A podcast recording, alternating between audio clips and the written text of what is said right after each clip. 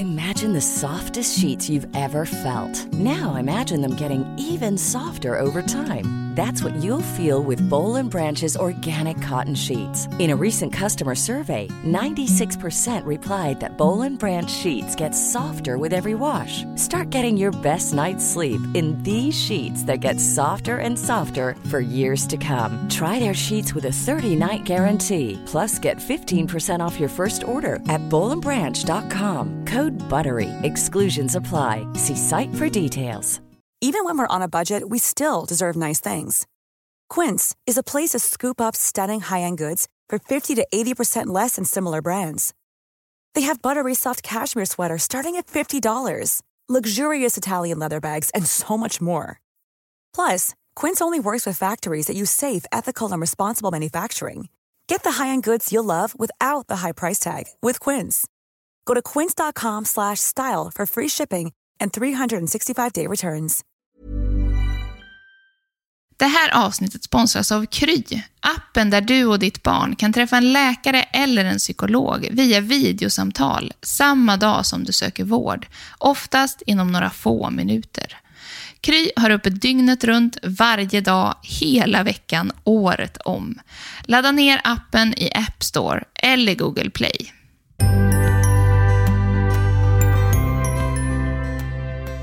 Åh, tänk vad mysigt att sitta i soffan med sin nyfödda bebis och amma. För amning är väl något som bara kommer naturligt och funkar av sig självt. Nja, kanske för vissa, men långt ifrån för alla. Såriga bröstvårtor, stress, ont i kroppen och krångel är tyvärr vanligt. Därför pratar vi idag om amning.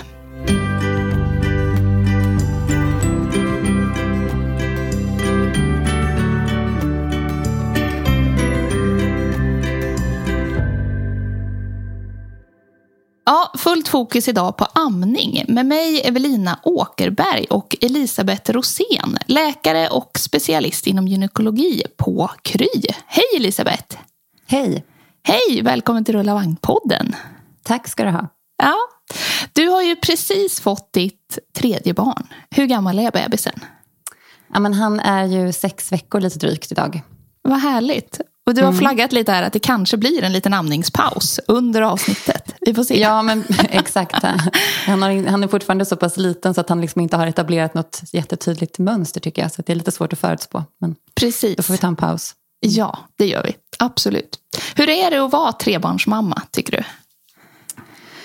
Ja, alltså det är ju såklart fantastiskt och jättehärligt. Men eh, också ganska mycket att rodda med. Alltså våra mm. barn är fyra och två och sen nyfödd.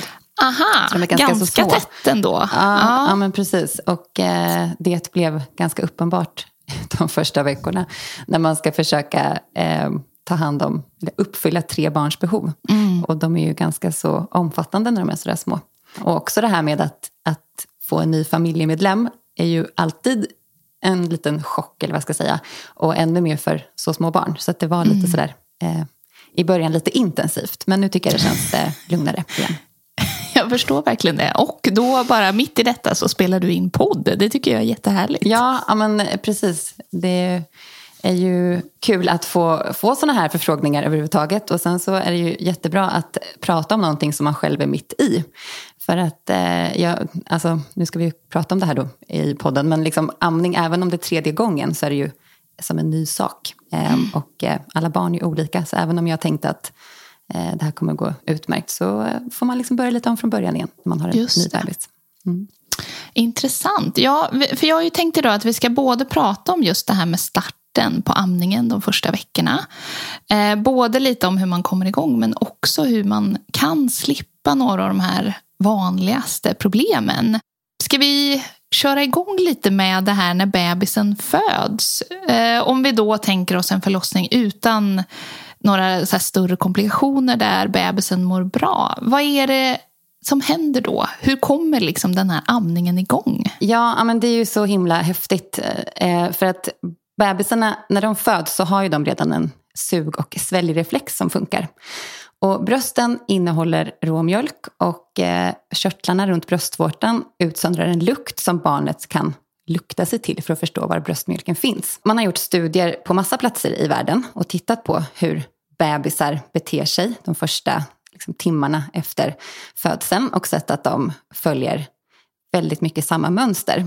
Mm. Så man kallar den här första timmen för den magiska timmen. Och eh, när man har studerat bebisarna så har man liksom identifierat nio steg i barnets beteende. Eh, och eh, man kan liksom se att alla bebisar, när de har kommit ut, de nosar, suger på sina händer, tittar sig lite omkring, slickar, gapar, kravlar, gapar lite till och eh, skjuter ifrån med benen och öppnar munnen igen, smackar med tungan och kravlar långsamt till bröstet. Och det här är en process som tar tid. Och eh, det är egentligen en, en övning för bebisen där den övar på att gapa stort och på att använda sin tunga. Ehm, och så är det olika hur lång tid det tar för varje enskild bebis såklart. Men till sist så har den här processen lett till att de har liksom fått, i, fått upp munnen till det optimala gapet och placerat tungan på den optimala platsen eh, långt ner i munnen. Eh, och när barnet har liksom kommit till det stadiet, då börjar den att amma. Just det. Och eh, det, alltså, det här eh, kräver, som du säger, ju såklart att, att omständigheterna är rätt. Att eh, barnet får möjlighet att ligga hud mot hud och att man inte stör bebisen när den gör det här, den här träningen. Och det kan ju vara lätt att eh, när man ligger där och ser hur barnet kämpar att man liksom bara får lust att putta till den lite grann ja, och hjälpa till och föra in bröstvårtan i munnen. ja. eh, och eh, alltså det är ju inte någon katastrof om man gör det såklart. Men, men det är bra att tänka på att det här är liksom bebisens sätt att träna för att få till ett optimalt grepp. Mm. Eh, och alltså med det sagt så är det absolut inte omöjligt att få till en fungerande amning även om den här processen inte får ske ostört. Men det kan öka förutsättningarna för att det ska funka bra. Alltså det är ju väldigt fascinerande. Då har de liksom legat där inne i magen, förhoppningsvis då i nio månader. Och där inne, de tränar lite på den här sugreflexen men då, där inne äter de ju inte med Nej. munnen. men helt plötsligt när de kommer ut så bara funkar det. Ja, men det är så himla fascinerande hur, det, hur, det, hur allting är sammanvävt och hur den gravidas bröst har förberett sig genom att producera den här ja, lukten som avsöndras och hur allting bara är så otroligt klokt sammansatt. Mm. Ehm, mm, Känner du att eh, personal på förlossningen är väl pålästa på det där? Jag kände själv lite att så här, jag hade ju två så här, väldigt så här, normala förlossningar, eller vad man ska säga. Men det var ändå lite det här, lite så här stökigt precis när bebisen har kommit ut. Var liksom, skulle man ju sys och det var liksom så här, jag kände att det tog en stund innan. Det, det kändes inte för mig som att det var superfokus på att jag bara skulle få vara där och eh, den här bebisen Nej. skulle få leta sig till bröstet. Ja, precis. Eh, jag förstår vad du menar. Eh, nu tänker att alla som jobbar på en förlossningsenhet vet om det här. Mm. Och det sitter, jag vet inte om du har tänkt på det, men ofta sitter det så planscher i rummen och i korridorerna där det står så här, mm. de nio mm. stegen och så. Lite grann för okay. att påminna oss alla om att, att, det, att det är så här det borde få gå till. Mm. Sen tyvärr, jag tänker att många gånger, det är ju lite så här adrenalinkick också för oss som jobbar på förlossningen så fort mm. ett barn föds. Och man blir lite, vill, vill säkerställa att allting är OK med både den som har fått barn och med barnet. Och, mm, det är klart. Och ofta dessvärre också kanske lite stress eh, som gör att man kanske känner att åh vad bra, nu var barnet ute, nu ska vi liksom bara fixa det här så att vi kan ta in nästa födande på rummet. Så jag, ja, tyvärr så eh, håller jag helt med om att eh, miljön är lite, ibland lite stressig och kanske inte helt optimal för det här, de nio stegen till, en, till, ett, till träning av, av bebisens amning. Så att eh, om man vet om det här innan man ska få barn så är det ju jättebra att kanske poängtera det lite extra Just det. inför förlossningen och under eh, förlossningen att man skulle vilja få lite möjlighet att där. träna bebisen ostört. Liksom. Mm. Då har bebisen fötts där. Förhoppningsvis har den letat sig till bröstet. Vad, vad händer rent konkret liksom, i kroppen då? Bebisen har börjat hitta bröstvårtan. Vad händer i mammans kropp? Ja, men det har ju egentligen, den processen har ju pågått, påbörjats redan under graviditeten. Eh, då förbereder sig brösten för amning. Mm. De blir större och kan ömma och kanske klia lite grann eh, för att de växer i storlek. Och det beror på en tillväxt av bindväven som finns i brösten och också av körtelvävnaden där de här mjölkgångarna som ska producera mjölken sitter. Så mjölkgångarna växer och antalet mjölkbildande alveoler, alltså typ blåsor kan vi kalla dem för, mm. ökar också. Och alla den, här tillväxtprocessen gör att blodflödet i brösten ökar och många upplever en ökad kärltäckning på brösten. Och bröstvårtorna växer också och blir mer pigmenterade ofta och får små knottror. Och de här knottrorna är de här körtlarna som utsöndrar sekretet som dels gör bröstvårtan smidig och hindrar bakterier från att växa där. Och okay. eh, som också avger den här lukten som bebisen sen letar sig till. Så att det, det sker liksom en, en, stor fysisk förändring i brösten kan man säga. Och dessutom redan i mitten av graviditeten så bildas det här råmjölket, alltså sekretet som man kallas, kallar för kolostrum på medicinskt språk. Eh, och det är ett förstadium till bröstmjölk och en del personer eh, har redan under graviditeten ett litet läckage av det här sekretet. Just det. Eh, det brukar mm. vara lite så gulaktigt, lite tunt. Och har man inte ett sånt läckage så gör det ingenting, produktionen sker ändå. Men, men, eh, eh, så, så det finns liksom ett förstadie, den här råmjölken i brösten. Men den liksom ordentliga bröstmjölksproduktionen eh, den hindras av hormonerna östrogen och progesteron som är väldigt höga under graviditeten. Så att brösten är förberedda, det finns lite råmjölk och, eh, men, men inte någon riktig bröstproduktion på grund av de här östrogen och progesteronhalterna som är höga. Det här sker oavsett utgångsläge av bröst. För det är många som oroar sig för att brösten är små och bröstvårtorna är små och de kanske eh, tycker att de ser udda ut. Men den här processen sker mm. liksom oavsett hur brösten ser ut. Ehm, och sen när bebisen är ute och framförallt när moderkakan är ute, då sjunker östrogen och progesteronhalterna väldigt drastiskt. Mm. Och det i sin tur möjliggör produktionen av ett hormon som heter prolaktin. Det produceras uppe i hypofysen i hjärnan. Och prolaktinhormonet, det är, är, eh, man kan säga att det är mjölkproduktionssignalhormonet. Och eh, det produceras när barnet suger på bröstet. Så när barnet suger då går det upp en signal till hjärnan, till hypofysen, som får den att producera prolaktin. Och eh, då producerar brösten alltså mjölk. Så att ju mer barnet suger på bröstet, desto mer signaler går upp till hjärnan och desto mer prolaktin bildas. Och extra mycket prolaktin frisätts på natten. Eh, så att om man ammar på natten så ökar man ofta produktionen ännu lite mer om man behöver det. Mm. Eh, det kan och, vara bra att påminna sig om på de där ja. ganska jobbiga ibland, nattamningarna. Eller hur? Det finns något positivt med det. Um, och sen när barnet suger på bröstvårtan så stimuleras även frisättningen av ett annat hormon som heter oxytocin. Och eh, det är nervsignaler runt bröstvårtan och mjölkgångarna som skickar upp eh, signaler till hjärnan, också till hypofysen, där oxytocinet eh, produceras. Så producerar man massa sånt hormon. Och oxytocin, det brukar många känna till. Det är så här, man brukar kalla det för ett feelgood hormon. Mm. Det är ett eh, inger lugn och ro i de allra flesta fall. Eh, det ökar anknytning till barnet och det eh, har också en massa andra positiva eh, påverkningar på kroppen i relation till förlossningen. Det sänker blodtrycket och får livmodern att dra ihop sig, vilket är väldigt positivt när man precis har fött barn och moderkakan är ute och man har ett stort blödande liksom, område i livmodern. Mm. Oxytocin bildas inte bara när barnet ammas utan också om man bär bebisen hud mot hud. Eh, det ökar och frisättningen ökar också. Man slappnar av och man får massage eller känner sig varm och trygg. Och oxytocinets funktion på bröstet är att det liksom driver ut mjölken ifrån de här mjölkgångarna. Så att barnet suger och så skickas det reflex upp till hjärnan eh, och så frisätts det oxytocin som liksom pushar ut mjölken ifrån brösten. Hmm, det är processen, helt ja, enkelt. precis, så går det till. Och så kan man säga att liksom lite motsatsen till oxytocin är adrenalin. Mm. Och det är ju ett hormon som utsöndras om man känner sig stressad eller har väldigt ont eller är orolig. Och adrenalinet hämmar produktionen av oxytocin och eh, alltså försvårar ju därmed hela utdrivningen av bröstmjölken och, och amningen.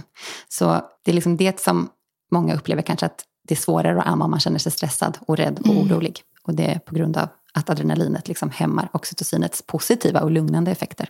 Ja. Och så kan man också bara nämna liksom att när eh, så barnet är ute och så börjar eh, den att amma och så kör den här processen igång. Och så tar det ändå ett par dagar för bröstmjölken att få sin, liksom, sin fulla sammansättning. Så det som först kommer ut är den här råmjölken eller kolostrumen. Mm. Och den innehåller mycket mer proteiner och mineraler och A och E-vitamin än vad vanlig bröstmjölk gör. Och så innehåller den tillväxtfaktorer och eh, infektion, alltså immunoglobuliner som är infektionshämmande proteiner. Så det är liksom bra för barnet att få i sig den här råmjölken. Den liksom, eh, hjälper dem att bli lite starkare i sitt immunförsvar. Och så tar det några veckor egentligen innan bröstmjölken har mognat helt. Och då den, den, den liksom bröstmjölken man sen producerar den är, innehåller mer fett och laktos än vad råmjölken gör. Hmm. Just det, ja. så sammansättningen förändras de första veckorna kan man säga då? Ja, men precis. Ja. Det gör den. Mm. Och sen så också så här, om vi ska prata om vad som händer den första tiden liksom med, med amningen och brösten. För jag tror att alltså, när bebisen sen är ute och börjar amma, då tror jag att många har liksom märkt av det här ganska tydligt, att brösten inom, efter ett par dagar känns Ja, men typ efter tre dagar. Ja. ja, precis. Alltså för att um, när liksom prolaktin och oxytocinproduktionen kommer igång ordentligt, då får det en ytterligare väldigt kraftig ökning på, på brösten. Så att de blir de här alveolerna, alltså de här bröstproducerande blåsorna, vad ska jag säga, de blir jätteutspännda och så blir det ännu mer blodflöde i bröstvävnaden och också en ansamling av lymfvätska. Och då blir brösten så här jättespända, eh, som många upplever. Och det brukar ske dag två till fyra efter förlossningen. Mm. Eh, och det är det vi kallar för mjölkstas, eh, och som är ett helt normalt tillstånd, men som kan vara ganska jobbigt och komma lite som en chock, tycker jag i alla fall, som visste om det här, men har typ inga bröst normalt sett och fick köpa bh storlek typ C och kände bara, åh herregud, vad hände? Ja. Så ja, jag, var, jag var inte alls förberedd på att det skulle göra så. Nej. De time, alltså den där liksom där dag två till fyra, det tajmar ju också lite grann med att man har precis kanske kommit hem från BB. Man mm. är kanske inne i den här lite baby blues-fasen, allt är nytt och så får man den här enorma spänningen i brösten. Mm. Jag minns att jag bara tänkte så här, det, nu är det så här det är så här det kommer ja. vara nu under hela tiden när jag ska amma. Och den känslan Exakt. är ju jättejobbig. Det tar ju hur, alltså, hur lång tid tar det innan det där börjar att släppa lite i brösten?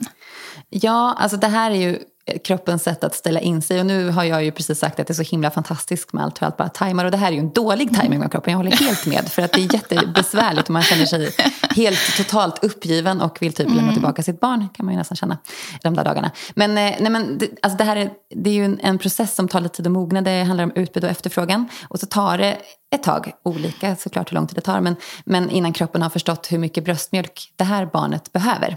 Just det. Men i alla fall runt vecka typ sex eller kanske ända fram till vecka nio. Men då brukar det ha varit så att produktionen motsvarar barnets. Sen kan det absolut vara så att, att bebisen ju liksom hamnar i olika tillväxtfaser i sin utveckling där bröstmjölksbehovet plötsligt ökar. Mm. Och då mm. kan man få uppleva lite det här igen, att, att, att, alltså en, en lite mildare variant av den här mjölkstasen. Liksom, för att plötsligt så har barnet eh, ammat så intensivt så att produktionen har gått upp väldigt mycket i relation till hur den har varit de senaste veckorna kanske. Alltså skulle du säga att vi har lite för höga förväntningar på att det här med amningen är så naturligt och att det bara ska funka och sådär? Eller vad är liksom din känsla när du träffar ammande ja. mammor?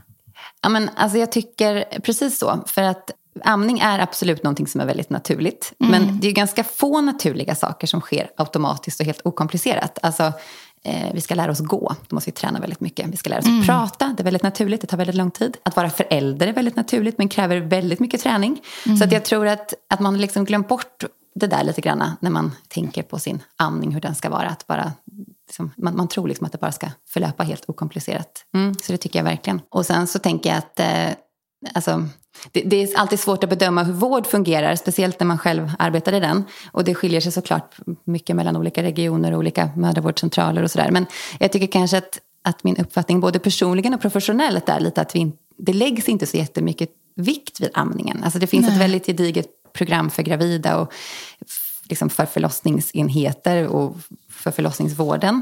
Men sen när barnet är ute så liksom lämnas man lite grann därhän, är min känsla. Lite grann. Och eh, samtidigt så finns det väldigt mycket förväntningar på att man som förälder eller mamma oftast är det, ska amma sitt barn. Och eh, att det är liksom mycket fokus på den eviga frågan, så här, amningen fungerar bra, lite så här mm. ledande. Och så, så tror jag att det är väldigt många som, som får ganska mycket ångest, eller mm. oro i alla fall, i relation till det här att man blir, det är lite prestationsångest och stress. Och det är ju inte så gynnsamt för amning, att den ska funka bra. Nej. Och så tror jag också att det, alltså, det, är lite tabu att erkänna att amningen inte funkar så bra. Så många liksom lider ju i tysthet hemma och bara så här, varför funkar inte det här? Vad är det för fel på mina bröst eller mig eller mitt barn som inte bara ammar på här helt mm. okomplicerat? Mm. Vi ställde ju frågan här, för vi, min känsla är ju också att verkligheten för många ligger ganska långt ifrån den här första tiden. Att det är så här mysiga amningsstunder i soffan upplever jag att mm. de flesta inte har den första tiden. Så jag mm. ställde frågan på, våra, på vår Instagram, på stories. Mm. Och det var 3 500 mammor som svarade mm. på den. Och det visade sig att över 70 procent upplevde problem i början med såriga bröstvårtor och smärta. Och lika många hade problem med att bebisen skulle få rätt grepp. Mm. Hur sammankopplat är det där? Alltså så här, varför gör det här så ont i början? Hur sammankopplat är det med att bebisen ska få rätt grepp på det här? Ja, ja men precis. Jag skulle säga att eh, precis i början, de första liksom dagarna, mm. våra bröst har kanske aldrig blivit ammade tidigare, eller så har det gått eh, många månader ofta mm. sedan den senaste amningen. Så det är ju lite en uppstartningsfas. Liksom. Och det är vanligt att man de första dagarna kanske tycker att det här, jag ska inte säga gör ont, men att det ömmar i alla fall. Att man många gånger så är det framförallt bröstvårtorna som ömmar. Förutom då att brösten är jättespända och gör ont eh, så kan också bröstvårtorna ömma. För att det är ju ganska intensivt den här sugningen som bebisarna utsätter ja. bröstvårtorna för. Mm. Ja, och de är ju inte så vana vid en sån slags belastning, den vävnaden som täcker bröstvårtorna. Och eh, det är inte ovanligt att man får liksom i början små sugblåsor på bröstvårtan, kanske små knappnålsstora blåsor. Och eh, de kommer ofta av liksom att vävnaden utsätts för det här intensiva sugandet. Och då brukar det liksom kanske vara just precis de första sugtagen som gör ont. Men sen så brukar amningen avta. Sen så brukar de här, när vävnaden på bröstvårtan har vant sig vid sugandet så försvinner blåsorna i, i normalfallet alltså. Eh, det brukar ta kanske någon vecka max. Och sen så kan man också säga väl att liksom, initialt, det är ju en jättekonstig känsla tyckte i alla fall jag. Det här med alltså, att amma. Superkonstig ja, tyckte jag. Superkonstig, ja. verkligen. Och att det tar ett tag att vänja sig vid, liksom, just då när bebisen har börjat amma och själva utdrivningsreflexen kickar in, alltså när liksom, brösten börjar släppa mjölk. Det känns ju också lite konstigt och pirrigt mm. och sticker. Eh, så det, det är normalt. Och som sagt brukar liksom rätta upp sig efter några dagar när man liksom vänjer sig vid den här känslan och, och bröstvårtorna blir lite mer härdade. Men sen är det, och så är det jättesvårt att veta, så här, gör det så ont så att barnbebisen har ett felaktigt tag? Är det det som är orsak till den här smärtan?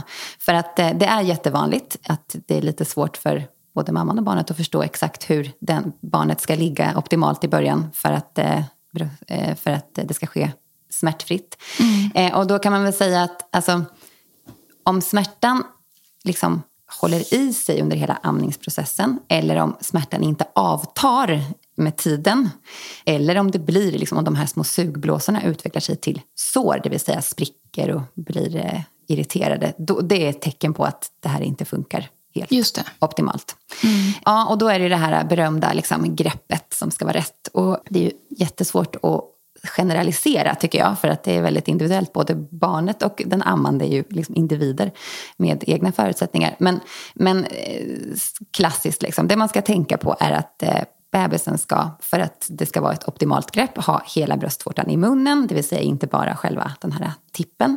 Mm. Och det brukar vara kanske enklast att uppnå jag tycker verkligen att man ska vara beredd på att amma kan man göra i många olika positioner och att man kanske måste justera liksom, förväntningen. För att många tänker sig ju att man ammar liksom, eh, med barnet så här i armarna ja. framför sig. Ja, men jag liksom... hade någon liten sån Hollywood-bild. Ja. Liksom, att bebisen ska ligga ganska högt upp. och liksom så här. Men eh, som jag fattar ska de komma också lite så här... De ska liksom sträcka sig efter bröstvårtan snarare. Ja. Eller? Eller? Jag Nu var det ett tag sedan jag ammade själv. Men... ja, ja, men precis. Och, och, efter ett tag får ju bebisen in snitsen på det här ofta. Men, mm. men det man kan, liksom, I början då är det bra att kanske så här, halvligga med bebisen nära. Och då ska man kanske försöka ha liksom, sin egen mage mot bebisens mage. Eh, och nära, nära sig själv. Och så kan man tänka att, att bröstvårtan ska peka lite så upp mot bebisens näsa så att den måste liksom sträcka sig, precis som du säger, upp för att liksom få tag om bröstvårtan. När den väl har börjat amma så är det också klassiskt hakan i och näsan fri. Ehm, och eh, det, när, man, när man har sett det en gång då förstår man precis hur det ska se ut. Mm. Och om barnet liksom lyckas få till det då hör man ett sånt här klunkande rytmiskt ljud. Eh, som betyder att barnet liksom suger bra. Och då brukar det inte heller göra ont. Eh, som sagt då, precis i början, eh, om man liksom precis har börjat amma så kan det väl vara okej att det gör lite ont precis de första sugtagen, men sen ska det inte göra det längre. Och om man liksom, det gör ingenting att liksom avbryta amningen och börja om om man tycker att det gör ont. Det är mycket bättre än att liksom försöka härda ut. För att liksom, om man har lite svårt att få till det här rätta, eh, rätta greppet och rätta positionen så, och fortsätter att amma, då blir det liksom ofta en ond cirkel av att att eh, det gör ont, barnet eh, suger lite felaktigt, bröstvårtan blir sårig. Smärtan hos den som ammar triggar igång liksom adrenalinpåslag som gör att oxytocinfrisättningen hämmas och så blir det liksom en ond cirkel där. Mm. Ja, som ofta slutar med att man sitter där med sina såriga bröstvårtor.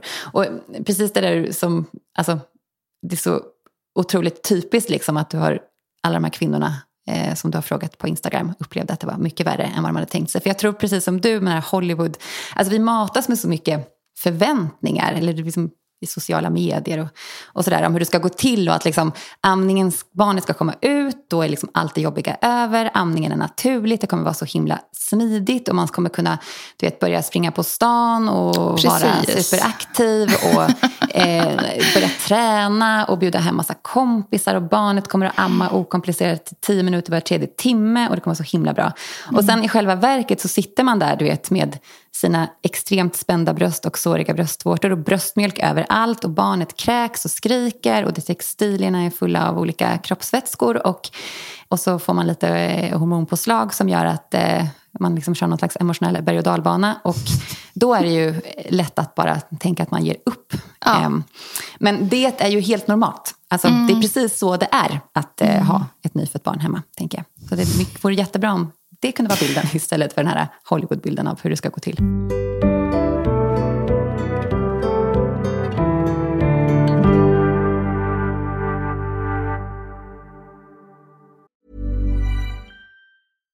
Ready to pop the question? The jewelers at BlueNile.com have got sparkle down to a science with beautiful lab-grown diamonds worthy of your most brilliant moments. Their lab grown diamonds are independently graded and guaranteed identical to natural diamonds, and they're ready to ship to your door. Go to Bluenile.com and use promo code LISTEN to get $50 off your purchase of $500 or more. That's code LISTEN at Bluenile.com for $50 off. Bluenile.com code LISTEN. Mom deserves the best, and there's no better place to shop for Mother's Day than Whole Foods Market. They're your destination for unbeatable savings, from premium gifts to show stopping flowers and irresistible desserts. Start by saving 33% with Prime on all body care and candles. Then get a 15 stem bunch of tulips for just $9.99 each with Prime. Round out Mom's menu with festive rose, irresistible berry chantilly cake, and more special treats. Come celebrate Mother's Day at Whole Foods Market.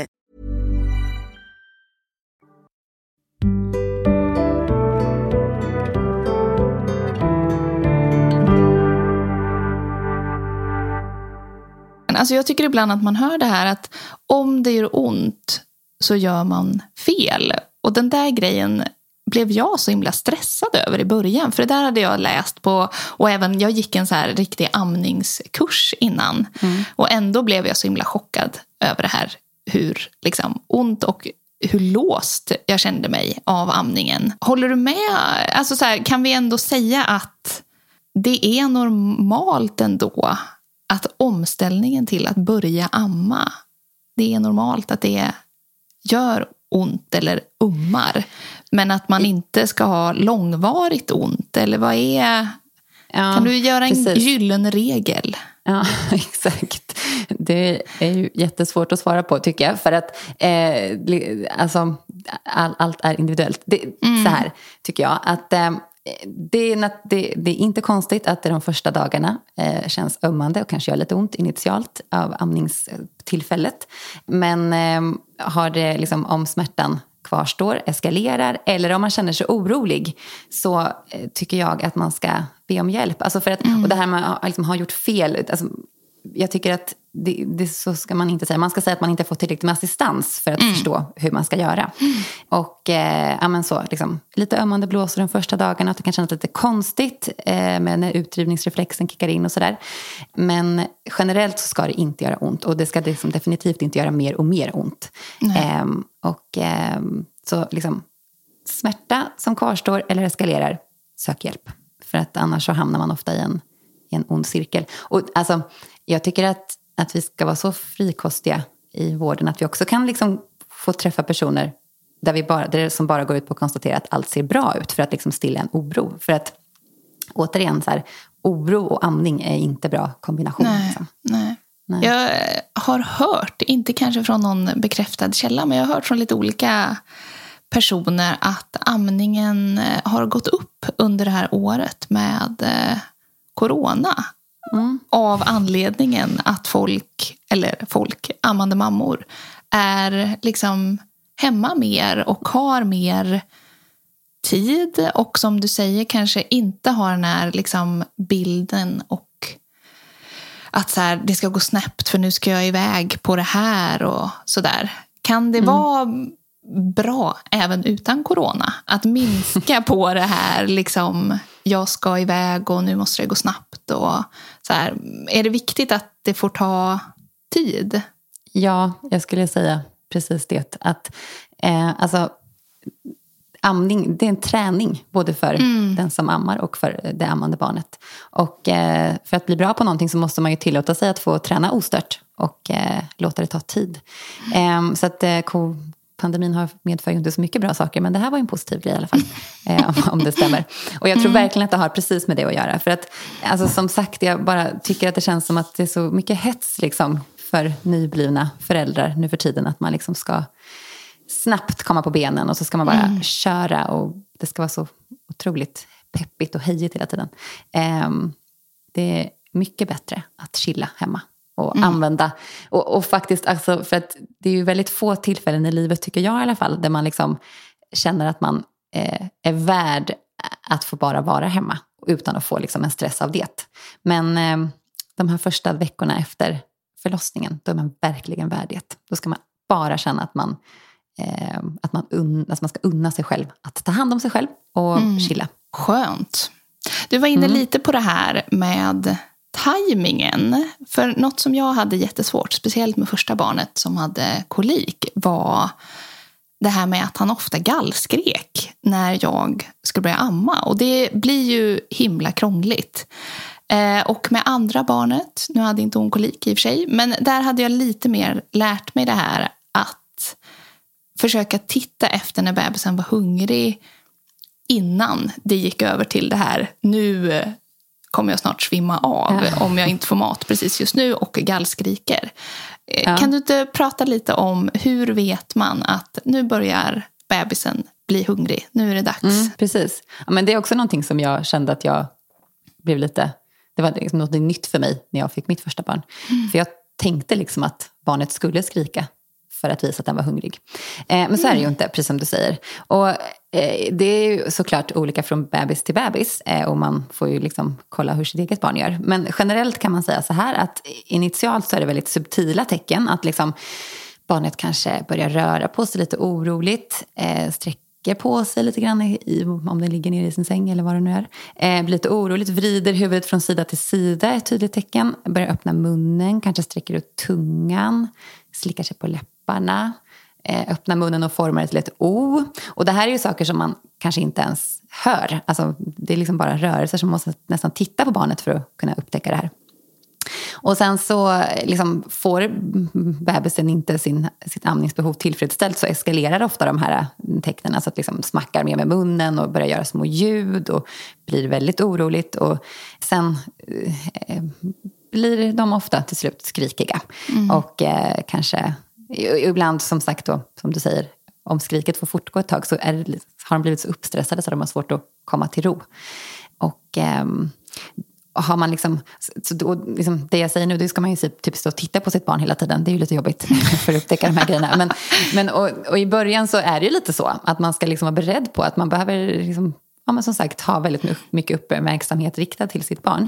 Eh, sen efter ett tag så tycker jag i alla fall att med mina barn att man har liksom efter ett tag lärt sig ett mönster att de brukar vilja äta ungefär så här ofta och så kan man liksom ha lite koll på och lättare fånga in dem när de börjar visa de här tecknen för då vet man mm. ungefär när de kommer att ske.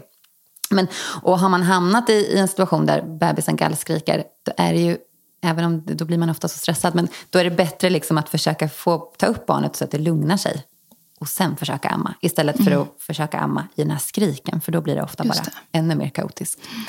Så, ja, var uppmärksam på eh, sådana här små subtila tecken. är bra.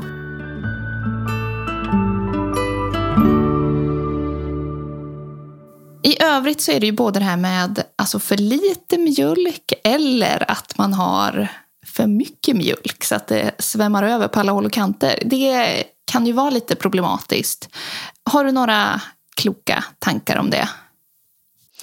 Ja, alltså för mycket mjölk, det eh, har jag själv upplevt och upplever fortfarande. Det är ju vanligt i början, eh, innan den här liksom, utbud och efterfrågan eh, situationen har helt liksom, funkar perfekt. Och sen fortsätter en del att producera stora mängder mjölk och också har ett väldigt hastigt och kraftigt utflöde av mjölken. Och eh, förutom att det är jobbigt att känna att liksom, det sprutar mjölk åt alla håll och kanter eh, och också från det bröstet som inte ammas vilket gör att tröjor och andra textilier blir blöta. Man känns ganska ofräsch generellt, liksom, spruta mm. bröstmjölk på sin partner etc. Men eh, sen så kan det också vara svårt för barnet för att alltså, när det kommer så himla mycket mjölk så får ja, de liksom svårt att hantera det, det här. Overflow, ja. ja, verkligen. Och sätter i halsen och sväljer luft och måste pausa. Och, och har svårt att koordinera sug och sväljreflexen, vilket också kan göra att de kräks väldigt kraftigt. Mm. Så att, eh, det är lite tjatigt när det är så. Återigen, så här, ofta brukar det här rätta till sig, eh, i alla fall efter två månader ish, sådär, när liksom barnet har fått ett tydligare amningsmönster och brösten har hunnit ställa in sig på det. Men en del har det här problemet kvarstående. Och alltså, det man kan säga är väl liksom att eh, det kan vara bra om man har väldigt mycket mjölk att man ammar i olika positioner. Det är också individuellt, men många upplever att utdrivningen liksom minskar lite grann om man ammar liggande till exempel. Mm -hmm. Då kan det vara lättare för bebisen att hantera det. Och sen så kan det också vara bra Alltså, ofta känner man ju liksom i brösten att nu måste, nu måste någon göra någonting för nu exploderar det. Att man innan man börjar amma då kanske handmjölkar lite grann så att den här värsta eh, utflödet ah, det liksom, trycket sker. liksom Ja, så att det inte lite. kommer mm. i bebisens mun kanske utan i ett handfat eller något annat. Mm. Ehm, och sen så kan man också, för ofta är det ju liksom att man ammar på ena bröstet och så läcker det från det andra, att man liksom trycker till där med finger, fingrarna kanske. Och det liksom blir en väldigt mekanisk förhinder för mjölken att explodera från den sidan. Sen så kan man ju också använda sig av den här mjölken om man har mycket sån, frysa in den. Eller donera den kanske, varför inte? Mm. För det är sånt som Eh, ofta är brist på på sjukhus. Mm. Men så att, mycket mjölk, alltså, man ska ju liksom ändå, även om det är jobbigt så kanske man ska, ska skatta sig lycklig att man har ett sånt problem. För det är ju inte lika jobbigt. Det, för lite mjölk å andra sidan, det är mycket, mycket ovanligt men en väldigt vanlig känsla. Och, men så kände jag, att det bara tog slut. Precis. I mina bröst. Och det blir, ja men exakt, och då har man liksom haft ett par veckor av att brösten känns jätteexplosiva och man tycker att det är bröstmjölk överallt och sen plötsligt så blir de jättesmå tycker man. Och då blir den vanliga liksom, tron att oh, gud, nu, har, nu har produktionen upphört. Och så känner man sig jätteoroad. Och så är det ju jättesvårt att veta hur mycket bebisen får i sig mm. när den ammar. Och, och sen, amning är ju liksom såklart primärt för att barnet ska få i sig näring men det är också ett sätt för bebisen att liksom få vara nära och ha det mysigt. Så att det här med att, liksom, då, men då, om man tycker att man har lite lite mjölk och så upplever man att barnet vill amma hela tiden, då känner man liksom, åh gud, nu, nu har jag inte tillräckligt med mjölk. Och det här är den vanligaste anledningen till att, till att eh, bebisar till, till, att man beslutar sig för att sluta amma, för att man är rädd för att eh, inte barnet får i sig tillräckligt med näring. Mm. Men eh, det är extremt ovanligt att man inte har tillräckligt med bröstmjölk. Och eh, det är väl enbart, tycker jag, om barnet faktiskt inte går upp i vikt ordentligt som man behöver oroa sig för det här. Annars så, så eh, är det inte ett problem. Man har inte Nej. för lite mjölk. Och liksom så här, amma ofta så snart barnet vill det. Det finns ju någon gammal liksom, sägen att man ska amma var tredje timme. Det är totalt fel, absolut inte. Man ska amma mm. så fort bebisen visar att den vill det. Och för det är också så här, återigen liksom utbudet och efterfrågan som styrs av de här hormonerna. När barnet behöver mer mjölk, kanske för att den är i en tillväxtfas till exempel, så visar den idén till att amma mer och då produceras det mer mjölk. Så att liksom amma så ofta bebisen visar tecken till att vilja det. Och eh, också det där vi pratade om tidigare, att amma på natten kan vara bra för då ökar frisättningen av prolaktin. Just så då är det liksom ett naturligt sätt att få igång en lite högre produktion. Och eh, ett annat trick man kan göra, eh, liksom för att ofta är det så att barnet äter och sen så blir den tröttare och tröttare och nästan somnar liksom vid bröstet. Och om man känner att man tror att man har lite lite mjölk, då kan man precis innan barnet liksom faller i sömn byta sida och amma på andra bröstet. Och då brukar barnen ofta liksom, ah, nice tycker de, så kommer det lite mer mjölk, så börjar de amma igen. Ja. ja precis. Eh, så, att, så kan man göra så eh, byta sida och byta sida. Eh, tills att barnet inte orkar med mer. Just det, för att så... maxa signalerna lite om att producera mer mjölk. Exakt så. Mm. Och massera brösten kan vara bra också. Just det. Eh, mm. för att, eh, och sen så finns det ett så här bröstkompressionstrick. Lite svårt att visa så här. Men alltså, om man tycker att det känns som att barnet inte får i sig ordentligt med mjölk och det finns lite lite. Då kan man liksom forma sin hand som ett C och liksom placera handen runt bröstet. ganska långt in mot revbenet och högt upp på bröstkorgen. Och så kan man liksom titta på barnet och se hur den suger. Och när den suger trycka med handen så att man liksom hjälper mjölken att Just komma det. ut. Och, eh, så att liksom mjölkflödet ökar och då blir det också nyproduktionen av mjölk större. Är det hamburgergreppet?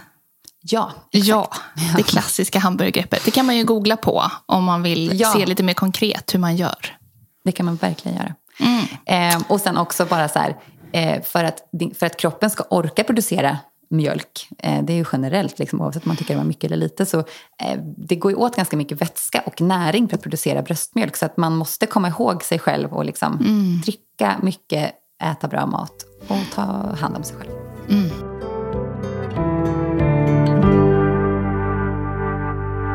I min lilla miniundersökning här på Instagram så frågade mm. jag också om man hade känt liksom en stress just i det här att få amningen att funka.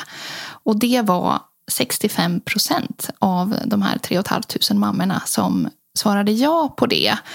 Alltså hur ska man tänka när man kämpar verkligen med amningen och känner att man inte får till det eller inte trivs med att amma? Hur länge ska man fortsätta kämpa? Ja, det där är ju också en väldigt bra fråga och jag tror att eh, det, det, här, det är nästan lite förbjudet att inte amma. Mm. Och eh, det är klart, jag håller helt med dig att liksom, amning är, det, när den funkar så är det det bästa sättet att ge sitt barn näring på. För att det innehåller allt barnet behöver och man bär den med sig hela tiden, det är bra för miljön. Alltså det är ett liksom, bra sätt att få i, i sitt barn det det behöver. Och också att få i barnet antikroppar, liksom att göra det infektionsstarkt. Mm. Så det är klart att jag håller med i det. Men sen är det också så här tycker jag att alltså, vad som är bra på en generell nivå behöver absolut inte vara bra på en individuell nivå. Um, och uh, har man liksom hamnat i det att amningen bara är sjukt jobbig och besvärlig och man mår dåligt av det, då är det också okej okay att inte amma. Det tycker mm. jag man måste liksom få med sig. Och vi lever ju i en tid, som tur är, eh, också i en del av världen där liksom den bröstmjölksersättning som finns är jätteväl sammansatt och innehåller den näring barnet behöver. Så man behöver liksom inte vara oroad för det. Sen så tycker jag att eh, om man ändå har, liksom, eh, har inställningen att man vill amma, då tycker jag verkligen att man ska göra allt för att få det att funka. För att många gånger så upplever vi väl, tycker jag, att, att man har en person som har önskat att amma och sen har det varit trassligt och så har man liksom givit upp och sen kanske man ångrar sig efteråt och känner så här, åh varför försökte jag inte lite mm. till? Och det är lätt i stunden att känna sig uppgiven. Men jag tänker att det är bra att man verkligen känner att man har uttömt alla möjligheter till hjälp. Så att så här, sök hjälp och stöd. Eh, mm. man ska kunna kräva att få amning att funka tycker jag. Det är ju lite, tycker jag, ibland svårt att veta var man ska vända sig för att återigen, liksom, det finns en väldigt tydlig struktur för gravid, graviditetsförloppet mm. och för förlossningen. Men sen efteråt så är det lite olika från region till region och från liksom, eh, samhälle till samhälle. Så vad finns det för hjälp att få? Eh, men, men man liksom ska kunna få hjälp på BVC och man ska kunna få hjälp, ofta finns det amningsmottagningar och sådär. Och, och sen på, att man känner att man har fått med sig tillräckligt med råd när man lämnar BB. Liksom. Eh, men så sök hjälp och återigen, alltså, det är också okej att söka hjälp bara för att man känner sig orolig för att det inte funkar. Man måste inte ha ett medicinskt problem för att få Nej. stöd. Det måste inte vara så att man har såriga bröstvårtor eller ett rött ömmande bröst och feber. Utan man, kan, man har jättemycket eh, rätt att mm. eh, få stöd och hjälp också när man bara känner sig orolig för att det, eh, vill ha bekräftelse på att det funkar bra. Du jobbar ju på Kry. Hur kan ni hjälpa till om, man har, liksom, om det krånglar med amningen? Ja, ja men lite på grund av det här, både liksom som jag har upplevt personligen och professionellt då, att jag tycker att det är svårt att veta vart man ska vända sig. Så, eh, och, och, och, ännu mer nu i och med covid, liksom, att mm. eh, många lämnar BB kanske ännu tidigare än vad de skulle gjort annars. Eh, och eh, mm, det, många känner sig Dels så är det mycket fysiska enheter som är stängda på grund av pandemin. Eh, amningsmottagningar har liksom stängt ner och sådär. Och eh, sen så kanske man inte känner, känner, heller känner sig så sugen på att ge sig ut i, Nej, eh, i, i omvärlden eftersom att eh, situationen är som den är. Så, och, och, och sen tycker jag också så här att eh, och, och många mammagrupper är pausade. För det är också så här, tycker jag i alla fall, att när man har lite besvär så är det väldigt skönt att få stöd från andra. Man sitter ju mycket hemma själv. Liksom. Mm. Och eh, det har man också lite gått miste om nu. Mm. Och eh, sen eh, ännu mer eh, anledningar till varför vi har tyckt att det behövdes ett, fanns ett behov av en digital tjänst är ju för att det är inte så himla enkelt att ta sig ut eh, när man har en nyfödd bebis, oavsett om det är pandemi eller inte. Alltså man ska eh, försöka få på kläder och byta blöja och få ner i, i vagn och så det, måste man byta en blöja. Liksom, händer, börjar barnet skrika mitt i alltihopa. Man kanske själv har ont efter förlossningen och känner sig trött och allmänt mm. uppgiven.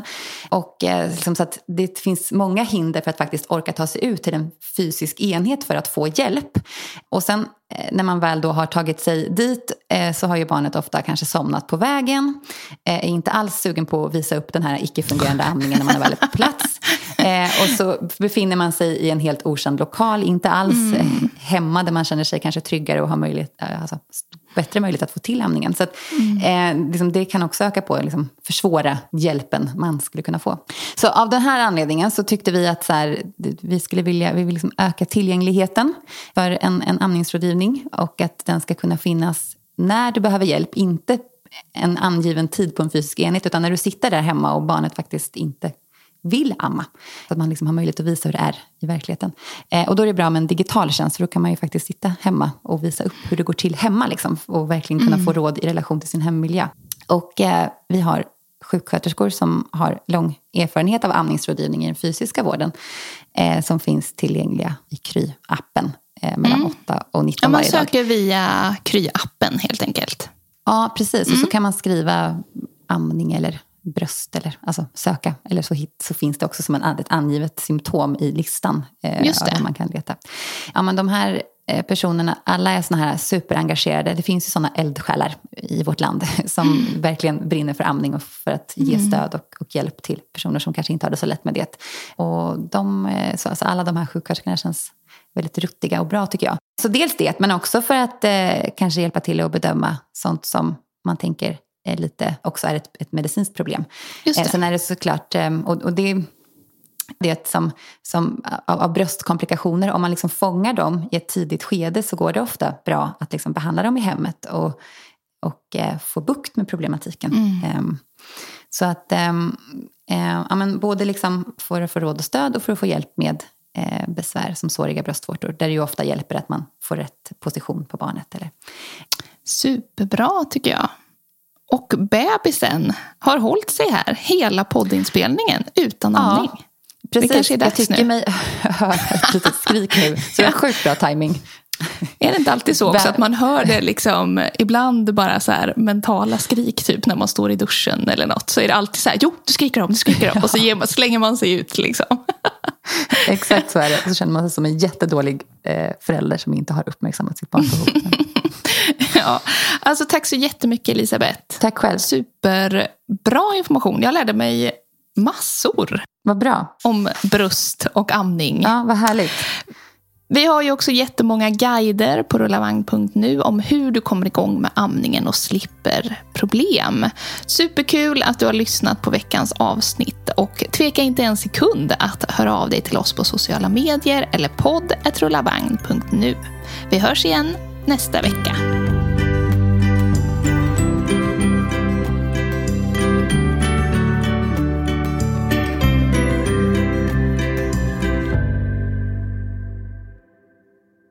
Det här avsnittet sponsras av Kry, appen där du och ditt barn kan träffa en läkare eller en psykolog via videosamtal samma dag som du söker vård, oftast inom några få minuter.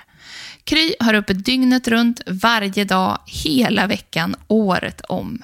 Ladda ner appen i App Store eller Google Play. Imagine the softest sheets you've ever felt. Now imagine them getting even softer over time. That's what you'll feel with Bowl and Branch's organic cotton sheets. In a recent customer survey, 96% replied that Bowl and Branch sheets get softer with every wash. Start getting your best night's sleep in these sheets that get softer and softer for years to come. Try their sheets with a 30-night guarantee. Plus, get 15% off your first order at bowlandbranch.com. Code BUTTERY. Exclusions apply. See site for details. Mom deserves the best, and there's no better place to shop for Mother's Day than Whole Foods Market. They're your destination for unbeatable savings, from premium gifts to show-stopping flowers and irresistible desserts. Start by saving 33% with Prime on all body care and candles. Then get a 15-stem bunch of tulips for just $9.99 each with Prime. Round out Mom's menu with festive rosé, irresistible berry chantilly cake, and more special treats. Come celebrate Mother's Day at Whole Foods Market.